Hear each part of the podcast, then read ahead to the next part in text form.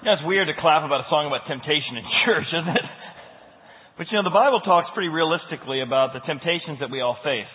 And in our series, Sleuth, we've been looking at how to study the Bible to come up with real, applicable, helpful advice on how to help ourselves with situations. Today we speak about temptation. Today we're looking at the case of the tempting trade, and we find ourselves in an area in modern Turkey known as Thyatira where Jesus wrote a personal note to a group of people living there to help them deal with temptation.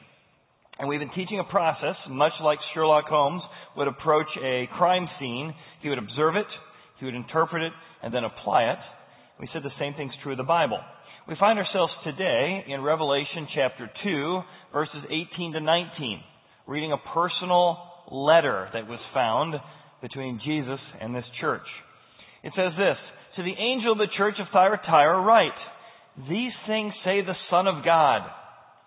Jesus introduces himself here as the Son of God, a very specific reason. The Son of God who has eyes like the flame of fire and his feet like fine brass. Hey, I know your works. You're doing some great things. I know your love. You're loving well. I know your service, your faith, and your patience. And as for your works, the, the last are more than the first. Nevertheless, despite the good things going in your life, you've given in to some temptations I have a few things against you. You have allowed the woman Jezebel, who calls herself a prophetess, to teach and to seduce my servants. And it goes on and talks about a variety of things, but God wanting them to change and to turn. He's waiting for them, but they don't. But if they do, He will reward them. So like we've done before, we're going to do some observations. We're going to just look at three observations today. One, why did he choose the term Son of God here in Thyatira? Of all the ways he's introduced himself, to these different churches. Why Son of God? Well, if you remember our Clash of the Titans series going back to last January, Apollo is worshipped in Thyatira. Now, Apollo, if you look at our Olympians here, up top is Zeus. Zeus in the Greek god complex was known as the Father, mostly because he's a deadbeat dad and he slept around with everybody, but he was known as the Father. And of the many children he had, one was Apollo, one of the Olympians. So Apollo, who's worshipped here in Thyatira, was known as a son of God because he was a son of Zeus, the god. Well, because of that, if you came to those in Thyatira and asked who is God, who's the son of God, they'd immediately say Apollo is. And Jesus shows up and says, no, Apollo's not the son of God. I am the son of God. Apollo is not the one that brings the light and the truth and the sun into the world. I am the source, the original creator. Now, what's interesting about Apollo is that if you see photographs or sculptures of Apollo, he's almost always bringing the sun in because he was known as the god of truth, the god of light. Depending on which myth you read about Zeus and Apollo, he either is coming on a chariot across the skies carrying the sun with horses, or in many myths, uh, he actually is coming riding a swan. for whatever reason. That's the Greek myth. So in a culture that's obsessed with Apollo as the Son of God and the source of truth, Jesus says, no, no, I am the source of truth. I am the real Son of God. Now, for many people, they think that the Christians just copied off of the Greeks. If you remember in our series Clash of the Titans, which you can get copies of CDs out there, we addressed the fact that Jesus came to fulfill Jewish predictions made hundreds of years before the Greeks. And the Greeks had copied off of the Jews. And when Jesus came to fulfill the Jewish prophecies, he was able to say, I am not the copy that the Greeks are. So you can dig into that if you want. So the first thing we discover here is that they're living in a, in a, in a culture that is worshiping other gods, that has found other sources of truth and other sources of worship. And Jesus says, No, I am the truth. I am the flame of fire that can burn away lies in your life. The second thing he mentions that that his feet, Jesus says, My feet are like fine brass. Now, why does he mention this? Well, Thyatira was the Cleveland of its day. Uh, I'm not sure if that's offensive to Cleveland or to Thyatira. But it was a union town.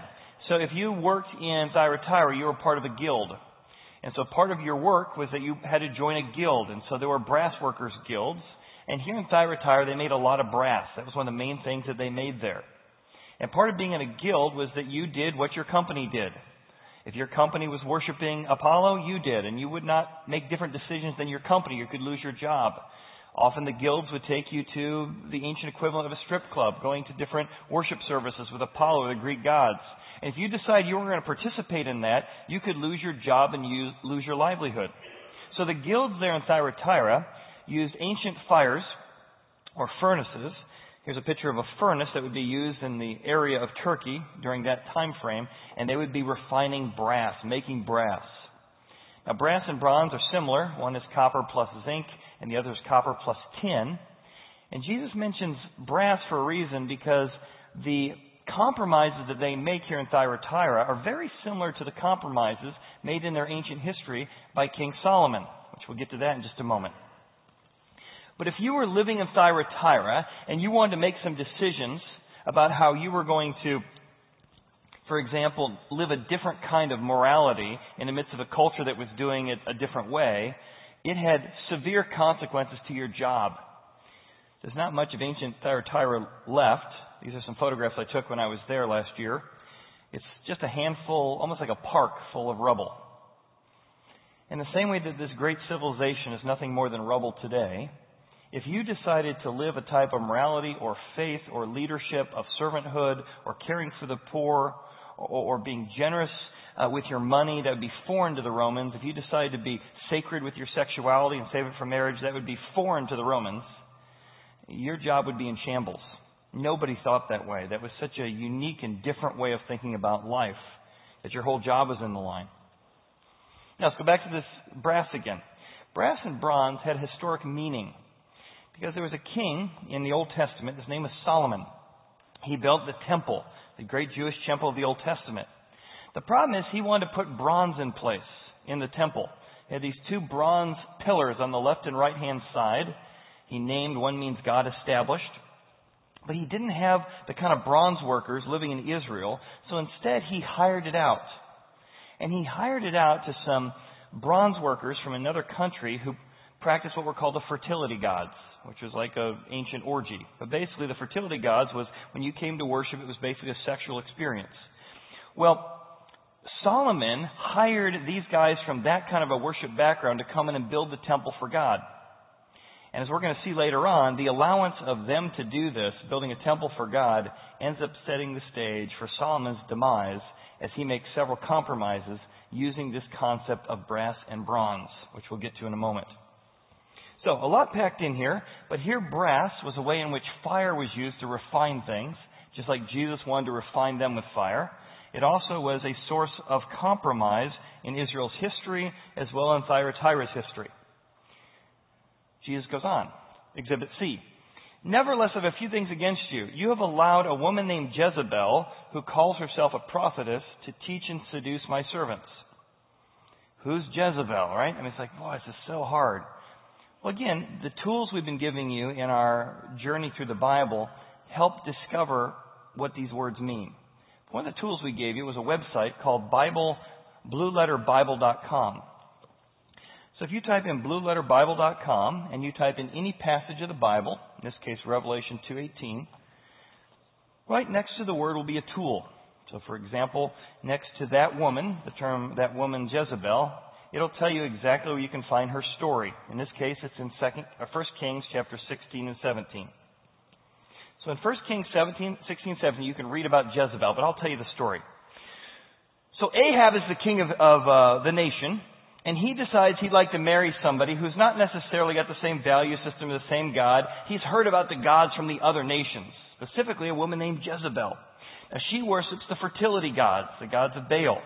Now Baal would require you to throw your children into the fire when you when they were you know one, two, or three. You didn't throw them all in the fire, but you threw a lot of them in the fire. So pretty detestable practice.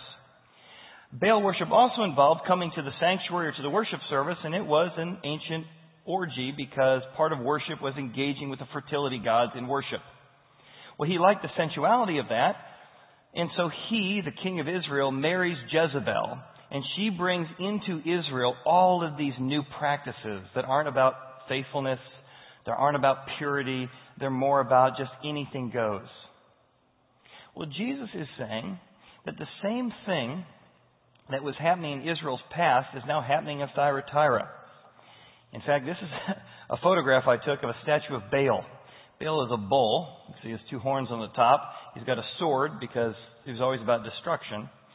And by allowing Jezebel into his life, Ahab basically lost the kingdom.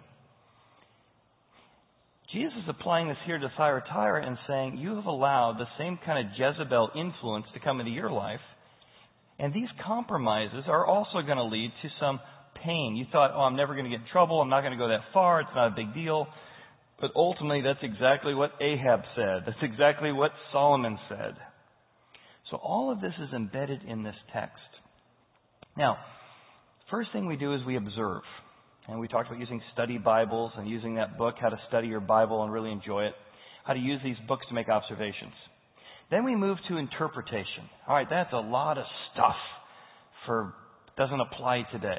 So we said, what does it mean to move from their town, a town that celebrated Apollo worship and, and had guilds and, and, and, and had Baal worship, what does it mean to find a principle that applied in their town but also applies in our town? What's the universal principle? So I'll just show you how I got the principle that we're going to use to discuss today about temptation. So as I look at the text, let's pull the text back up.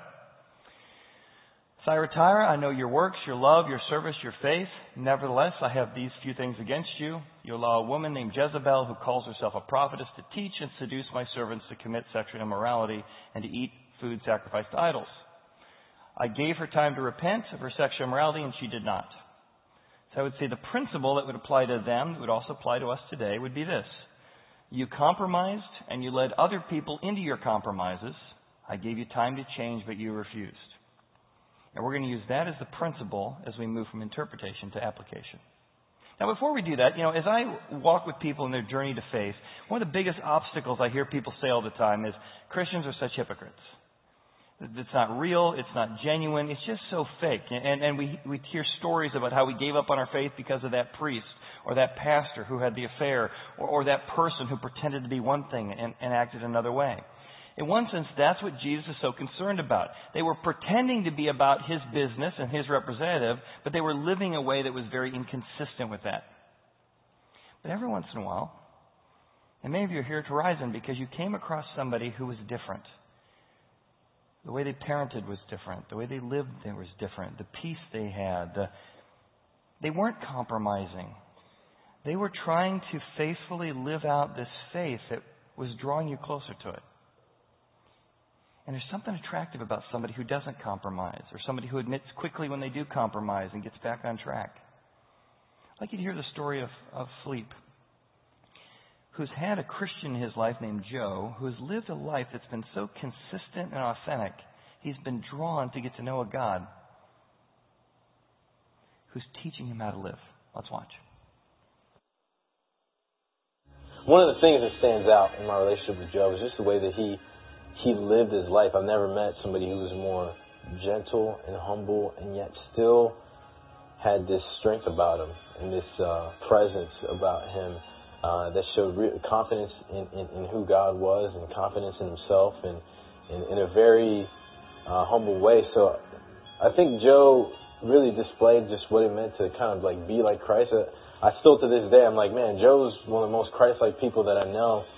And one of the ways that he really imparted that to me was he always listened, right? So one of the things is that Joe is very slow to speak uh, and quick to listen, right? And so um, whenever whenever a subject came up, one of the things I learned about Joe was that was the whole idea of of really listening. And one of the things that Jesus did really well as I read Scripture was he asked a lot of questions, and Joe would ask a lot of questions to get to the root of things. And he was very even keel. I, I just watched a lot of his life, the way that he would react to different situations at work, whether it was a crisis, he'd always be calm and even keel.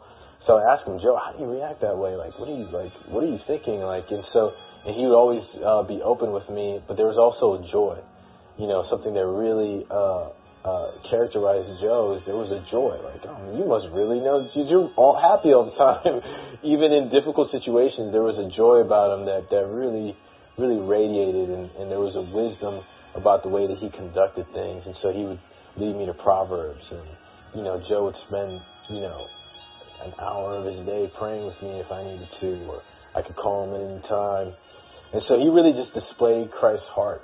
A lot of his time was um, answering questions.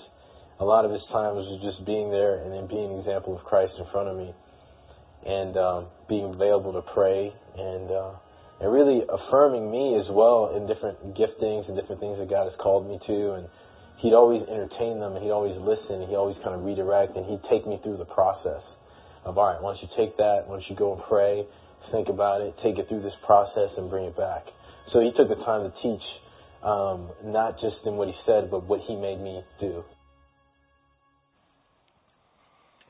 I think what's a shame is that I know for me, many people don't end up engaging with the message of the Bible or Jesus because they've been so turned off by somebody who wasn't sincere or authentic about it. And every once in a while you stumble across somebody like Joe and you're like, I want to know more about that. So I guess the question I have for all of us is why isn't there more consistency in my life? Why isn't there more consistency in those who claim to follow Christ? Why are scandals and betrayal and affairs and broken relationships with children and broken marriages or blindness to compromises, why is that just so prevalent? The case of the tempting trade is this compromise in all of our lives happens one lie at a time. Compromise always occurs the same way. It occurs one lie at a time. So we're going to look at the four lies of compromise that happened at Thyatira in hopes that you and I can avoid a lot of pain. because there's a lot of pain at the end of the road of compromise. And, and I'd like to save you some pain. Better than that, not only avoiding the pain, I'd like to teach you how that by avoiding these compromises, there's a lot of joy, there's a lot of connection between you and God, a lot of forgiveness, a lot of sense that, that you are, are walking in His favor that we don't want to miss out on. That we don't have to come to a place we say, oh, I would do anything to go back and undo this. I'm so glad I avoided that pain in my life. Compromise number one. We allow good reasons to, com- to trump good reason. You know, good reason says don't go there. Good reason says don't try that. Good reason says don't go that far. That's good reason. But we've got good reasons why we're allowing it just this once, just this time, just in this area.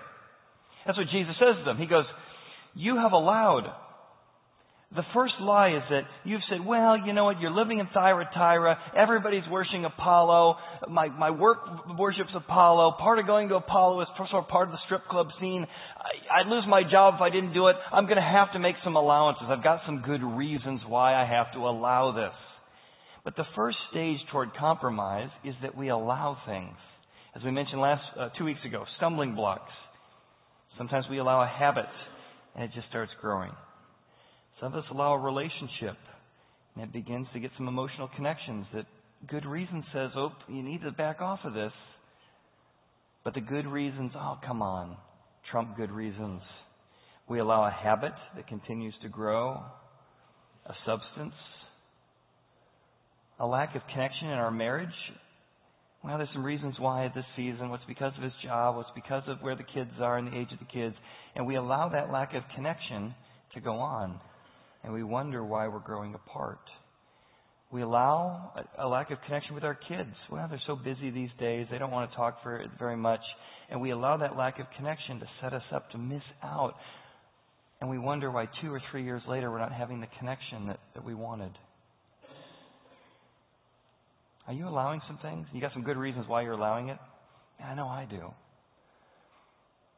And it's those allowances that set me up for pain later. It's that lie. My good reasons trump the good reason. I was talking to a buddy a couple years ago. He said, Chad, that's exactly what happened to me. As I worked my way up through the company, I got higher and higher up. And as you get higher and higher up, more and more important, more and more responsibility. And as I got higher up in the organization, I had less accountability, less people speaking honestly to me. And all day long, I heard how great I was doing for the company and the results I was doing. I'd come home and I didn't feel appreciated by my wife. I didn't feel very cared for by my family. Didn't feel very respected. And so I began to tell myself, since I'm such a good person, since I'm working so hard, I deserve better. And I gave myself permission to start hanging out with a woman. And I gave myself permission to go out to dinner with her because my wife was too busy with the kids. I gave myself permission to share with her because my wife wasn't a very good listener. And, and all those allowances led to an affair.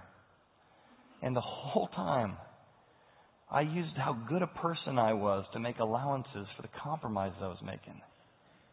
So, wow, it's fascinating. How it was actually your good actions that gave the reasons for your bad actions. Now, this is this idea of allowing certain things was actually part of Israel's history. Because again, he mentions brass here, and brass and bronze had a very significant uh, historical background in Israel. As I mentioned before, King Solomon had built the, the temple for God out of bronze. But he didn't have the bronze workers that he needed to have the quality of the bronze work. So instead of saying, well, then maybe I shouldn't just do that quality of bronze work, he said, no, God deserves it, so I'm going to allow myself permission to bring some other people in from some fertility gods, from other nations and other gods to build this thing. So here's what happens if you read in the book of First Kings. And look at the three stages, how he allows, what happens next, and where he ends up.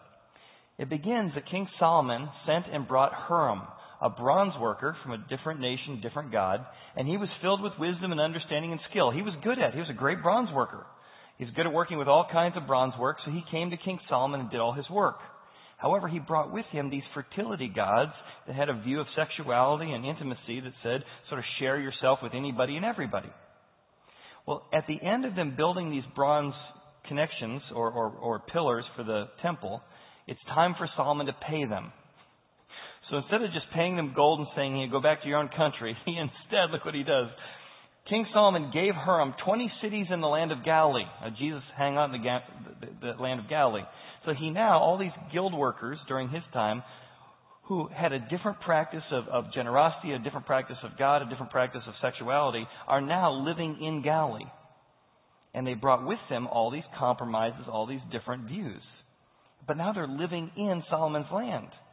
And just two chapters later, we find out that King Solomon loved many foreign women, as well as the daughter of Pharaoh. He's now become a polygamist.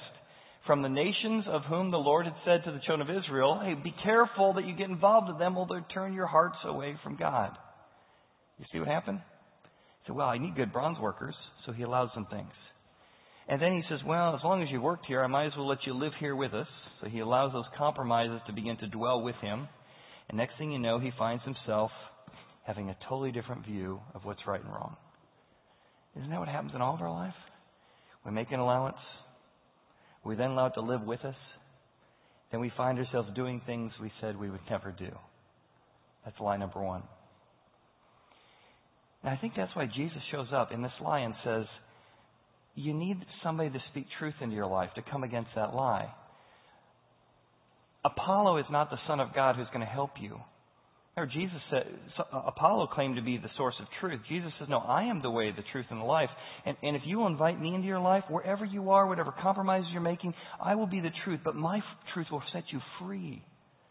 Which I think is why he says here, these things says the Son of God. Apollo's not the Son of God that's going to bring freedom. Look at your life. Look at your relationships. You're not freer. I am the Son of God. And the flame I have is going to burn away the lies in your life to bring real freedom. My way brings freedom into your life. So that's lie number one. The second lie he goes on to say is that the second lie to compromise is that we choose fantasy over reality. He says, You have allowed Jezebel, and, and notice she pretends to be something she's not. Jezebel calls herself a prophetess. I mean, the reason I give in to temptation is I've never had temptation come to me and say, I am about to destroy your life. I'd be like, well, I'm getting away from that. Temptation always comes and says, try. You'll like it. Just once. It won't hurt anybody. I think that's the second lie that we give into is that we choose fantasy. She's a prophetess. Over reality, she's an adulteress. Yeah, it's interesting. This book, Triangles, by uh, Lana Staheli, she begins to do research on what leads to an affair. And she said, almost always in leading to an affair is what happens is you get into a relationship and you begin to compare the fantasy of your affair. Oh my goodness, we never fight. Oh my goodness, we have to talk about money or kids. We just have so much fun and chemistry together. So you compare the fantasy of an affair with the reality of a real relationship. Well, it's, reality can never live up to fantasy. And yet she says the reality is that many people tell themselves, oh, we're going to fall in love and we're going to be connected, things are going to be great. And the divorce rate amongst people and their mistress or mistresses is a 90% divorce rate. So the reality is, there's no way it's going to work out. It's impossible. You're not even dealing with reality. And yet, the whole time you begin to say, well, I choose the fantasy over the reality as we go through this. I remember having a conversation uh, a couple years ago. A guy sat down with me. He said, Chad, can I ask your advice? I said, well, sure, or at least I can listen. He said, I just, I really feel like God is leading me to start a relationship with someone. I said, oh, tell me about that. He said, well, I'm married now. It's a bad intro, by the way. Um, he said, but things in our marriage aren't going well, and I know God would want me to be happy, and, and she's not happy either. And, and I met one of her friends, and we're really hitting it off. And I just feel like this is the person God has for me.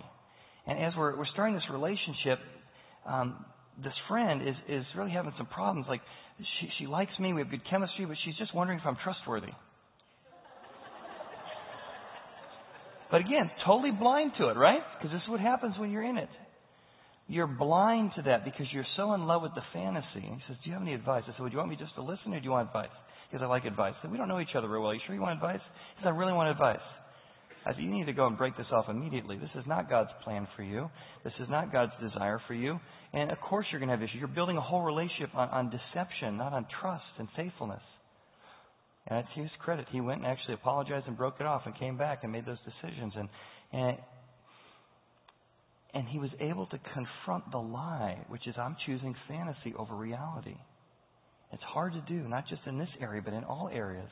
We like to believe the lies. The third lie is that the third lie is we believe intentions determine destinations. Notice it says that you've allowed this woman who, who claims to be a prophetess, she says, Oh, I'm from God, but she's actually a Jezebel. You've allowed her to teach you and to seduce you. Instead of saying to temptation, Whoa, that's wrong, I'm not going there, you've allowed her to teach and seduce you. Now, here's why I say the lie is intentions determine destinations. You've seen this in your kids, you've seen this in your friends. It goes like this somebody's walking down a path toward a certain destination. And you can see it. It's a financial problem. They're overspending, and you say, oh, this isn't going to end well. Uh, they're walking down a path and beginning to get into a relationship. You're saying, ooh, that, that looks like it's heading toward an affair. And the whole time you're trying to warn your son, your daughter, your friend about this, here's what they say Don't worry about it. I wouldn't let that happen.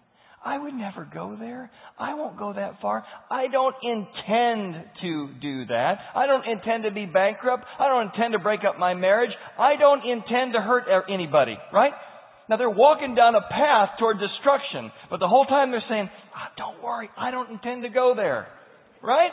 And you're like, it doesn't matter if your intentions are irrelevant. That path leads there, right?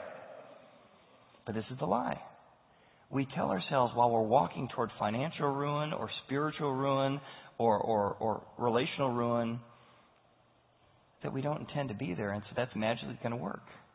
The word that's used here is very interesting. That Jezebel says you're allowing Jezebel, your temptation, to teach and seduce you. The word seduce, seduce literally means to be led somewhere. In other words, you're on a path that's leading you somewhere. And you're trying to tell yourself the whole time that it's not going to go someplace, but it will. So you've got to come against that lie. If you neglect a marriage or you neglect a relationship with a son or daughter, don't be surprised if you get led to a place where you're estranged. That's just where it leads, whether you intend to or not.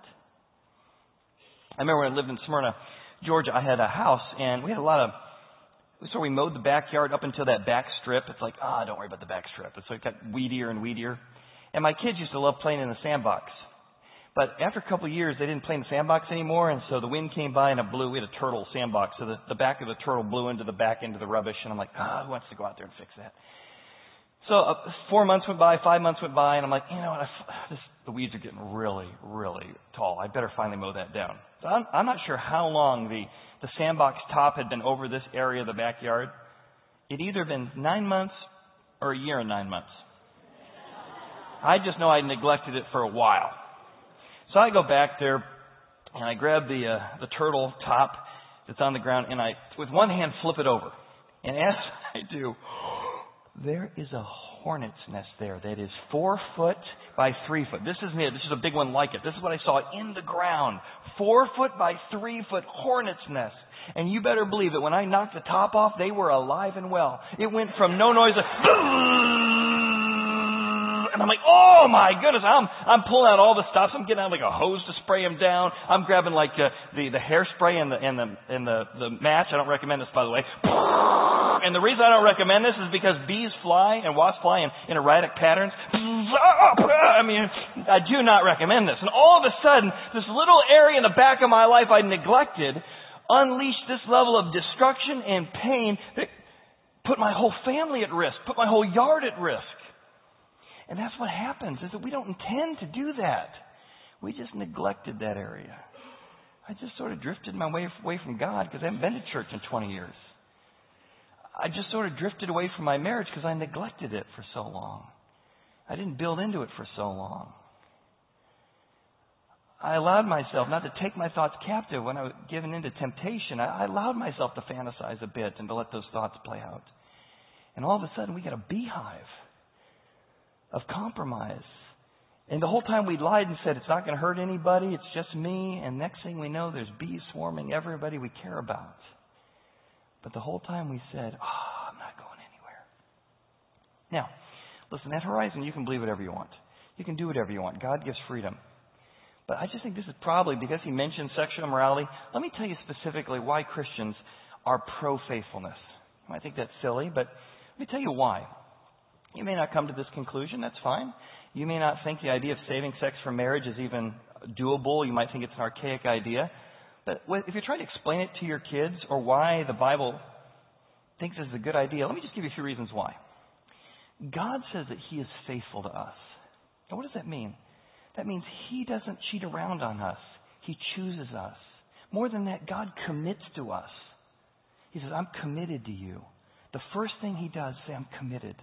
And so commitment is the relationship by which God comes to us. And God says, so in our relationships, He wants us to lead with commitment. More than that, God is a God of purity. And so when we pursue purity, it's a way of reflecting who God is. Three, trust. I mean, imagine whether you decide to do it or not, or imagine the trust in a marriage of a couple who doesn't have to wonder if one person's you know, thinking about having an affair, saying, well, not only is he not sleeping around on me, we didn't have sex until we were married because of trust. He so wanted to protect that, or she so wanted to protect that. It builds such a great foundation of trust that flows into your marriage later on. I'll give you another reason. Sure, there's things about sexually transmitted disease and all the bad stuff. I'm talking about the good stuff trustworthiness, power, faithfulness, purity. There's a stickiness factor that, that God created sexual intimacy to bond two people together. I remember when I was, well, I was a teenager, I had a guy who was in his 30s, and uh, he was sharing with us in Sunday school class one day why he had chosen to be faithful until marriage and, and save sex for marriage. And, and we said, why are you doing that? In fact, he went on a mission trip and came face to face with a, uh, uh, prostitute that they were sharing the Bible with, and the prostitute's like, "Well, you're a virgin? Wow, it's like finding a unicorn. I didn't know there was such a thing." And uh, and she says, "Yeah, you want a freebie?" And I remember he told us a story, and he said, uh, he said, "No." He said, "I want to be faithful to my wife." And she goes, "Oh, I didn't realize you were married." So even she recognized faithfulness. He says, "I'm not married, but I think God has chosen somebody for me, and, and I do want to be faithful to the person I don't know yet." Now, isn't that beautiful? Even if you don't choose to do that, isn't that a beautiful idea? And so when you choose to, to sleep with somebody who you haven't committed to, you're sleeping with somebody else's wife or somebody else's husband. And the reasons Christians save themselves from marriage is because we think that sex is so important, it's so powerful, it's so sacred, that you want to be generous with your body to the one person God's chosen for you. Those are just some of the reasons. Now, again, you might say, well, I'm not going to believe that, and that's great for the kids, but not for me. that's fine. But I'm telling you, there's a beauty to it. It's not that Christians are against something, we're for something. And that's what Jesus is saying here. I want you to be as faithful to your spouses as I am faithful to you. That's the beauty of it. I got a chance to do a wedding about a month ago. A friend of mine that I play uh, volleyball with for the last seven years, his name's Mark. And I've walked with him through a very difficult time, um, just conversations and lunches as, they as he went through a divorce several years ago and really did the hard work of going into counseling, figuring out what role he played in, in causing the divorce and, or, and things he needed to work on himself. So he asked me, you know, he's been dating this woman for the last uh, couple years, and asked me if I would do the wedding. He said, by the way, Chad, I know you're a balloon artist. Would you do a balloon animal wedding? I said, there's no way your wife is going to let me do a balloon. I've never even done, I don't even know what that would look like. He said, will you try it? I said, all right. So I did, and they actually liked it. So I, I blew up a red balloon, and I said, God made women unique. And I blew up a blue balloon. I said, God made men unique. And yet when you put the two together, and I, I put them together like a, a braid, I said, it's a one flesh relationship. You're connected body, soul, and spirit with someone. And that's the uniqueness of marriage that God has, this uniqueness of, of becoming one flesh or oneness. Then I blew up a yellow balloon and I said, and when you put God in the middle of that, you have access to His faithfulness and His compassion. So when you run out of compassion for your spouse, you tap into His. And it becomes a threefold strand that's not easily broken.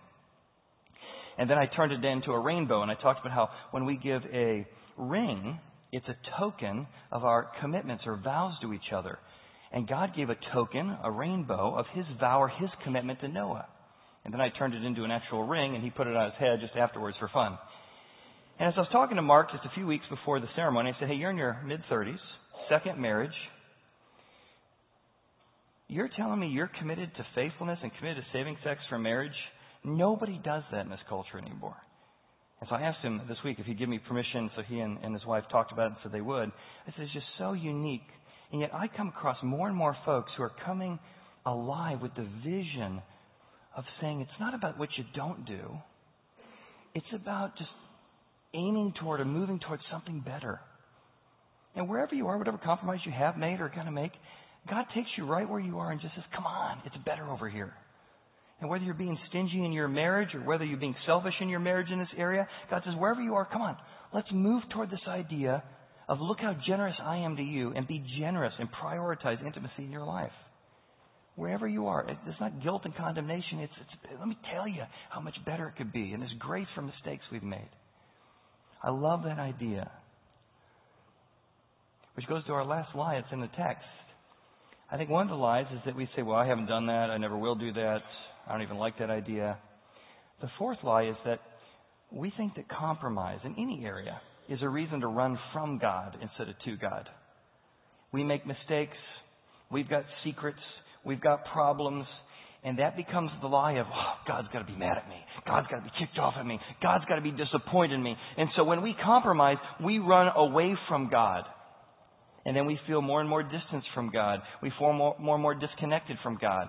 Because the lie is when you compromise, you better run from God because He's mad. Instead of, hey, I've compromised. I need to run to God. I need help. I can't control my own appetites. I need help. I just really screwed up financially. I need help. I really bought into a lie. God, I need your wisdom. God, I need your forgiveness. God, I need your help. And here's the great news. Look what it says in this, this letter to Thyatira.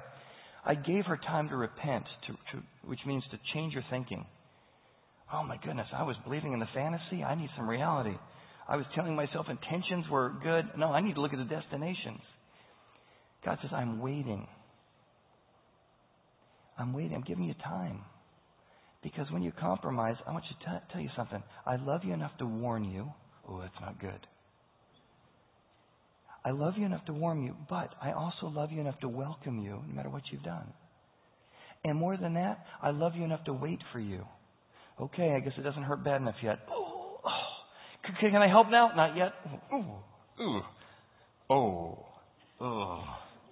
And God just waits. Oh. And he welcomes, he warns, don't throw! And at some point we go, wow, that hurts so bad. Instead of compromising being a, a reason to run from God, we go, I'm ready. I'm ready.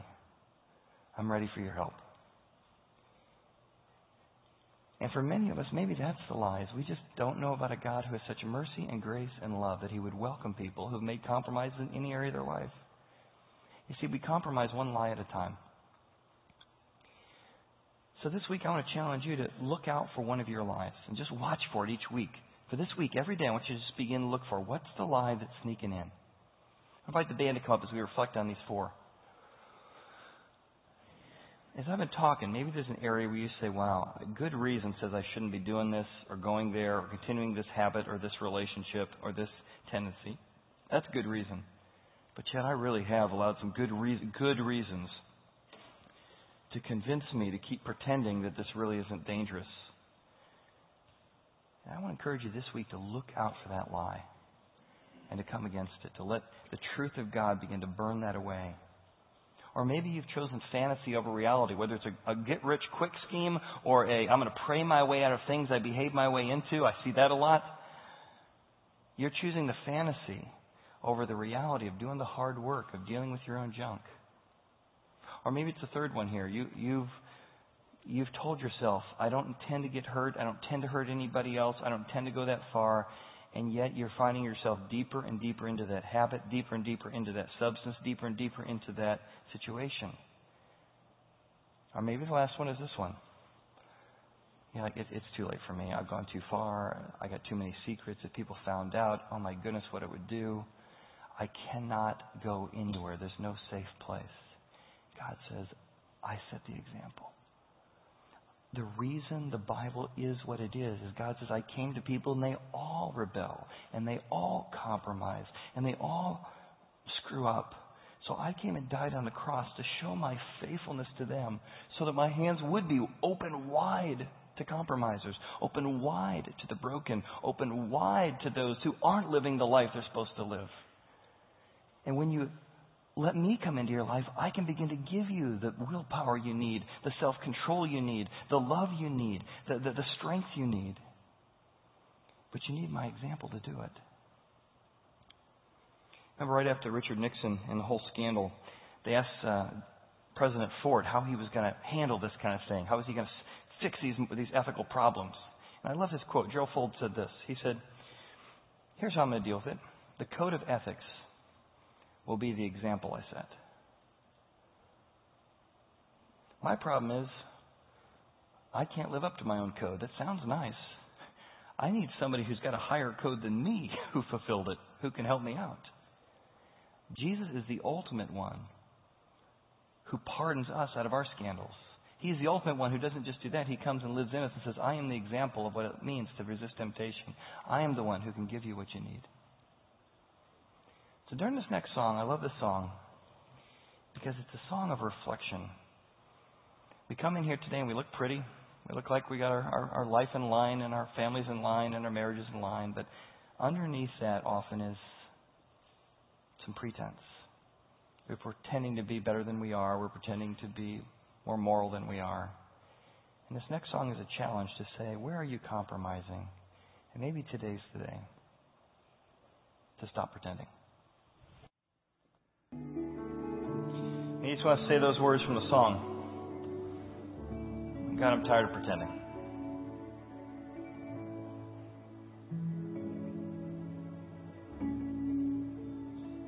I need help.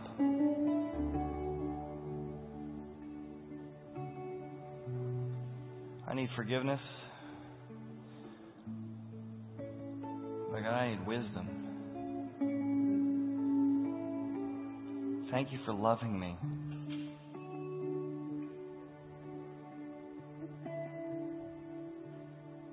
Thank you for loving me even when you know my secrets.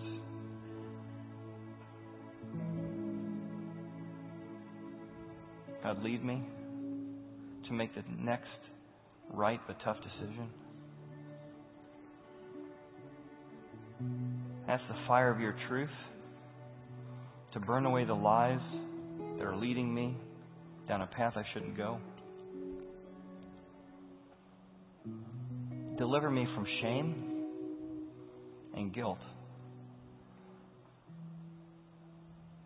I want to run to you in situations like this. So we just thank you for being such a good God. We thank you for working with broken people compromising people, pretending people. And we're just so thankful that church isn't a place to come and pretend to be something you're not. It's a, it's a place that we can be real even when that's not pretty. And that you will work with us right where we are because you're so kind and you're so gracious. That you are faithful even when we're faithless. You are honorable even when we're dishonorable. But God, you love us enough to warn us, to welcome us, but to wait for us to return. We thank you for our time this morning, Father, and just ask you to just continue to work in identifying lies in our life and delivering us to truth and freedom. And we ask this in Jesus' name. Amen. Amen. Well, thanks for being here today. And as we continue our journey in Sleuth next week, if you came prepared to give, some offering boxes on the way out. We got two more weeks in our journey. Um, uh, won't be as heavy as this one. So we're going to get happy, happy, happy next week, I promise. Uh, and we're going to have a chance to really look at how our work can be an act of worship and how you bring meaning and purpose into your work as we look next week. Thanks again. We'll see you next week for Sleuth.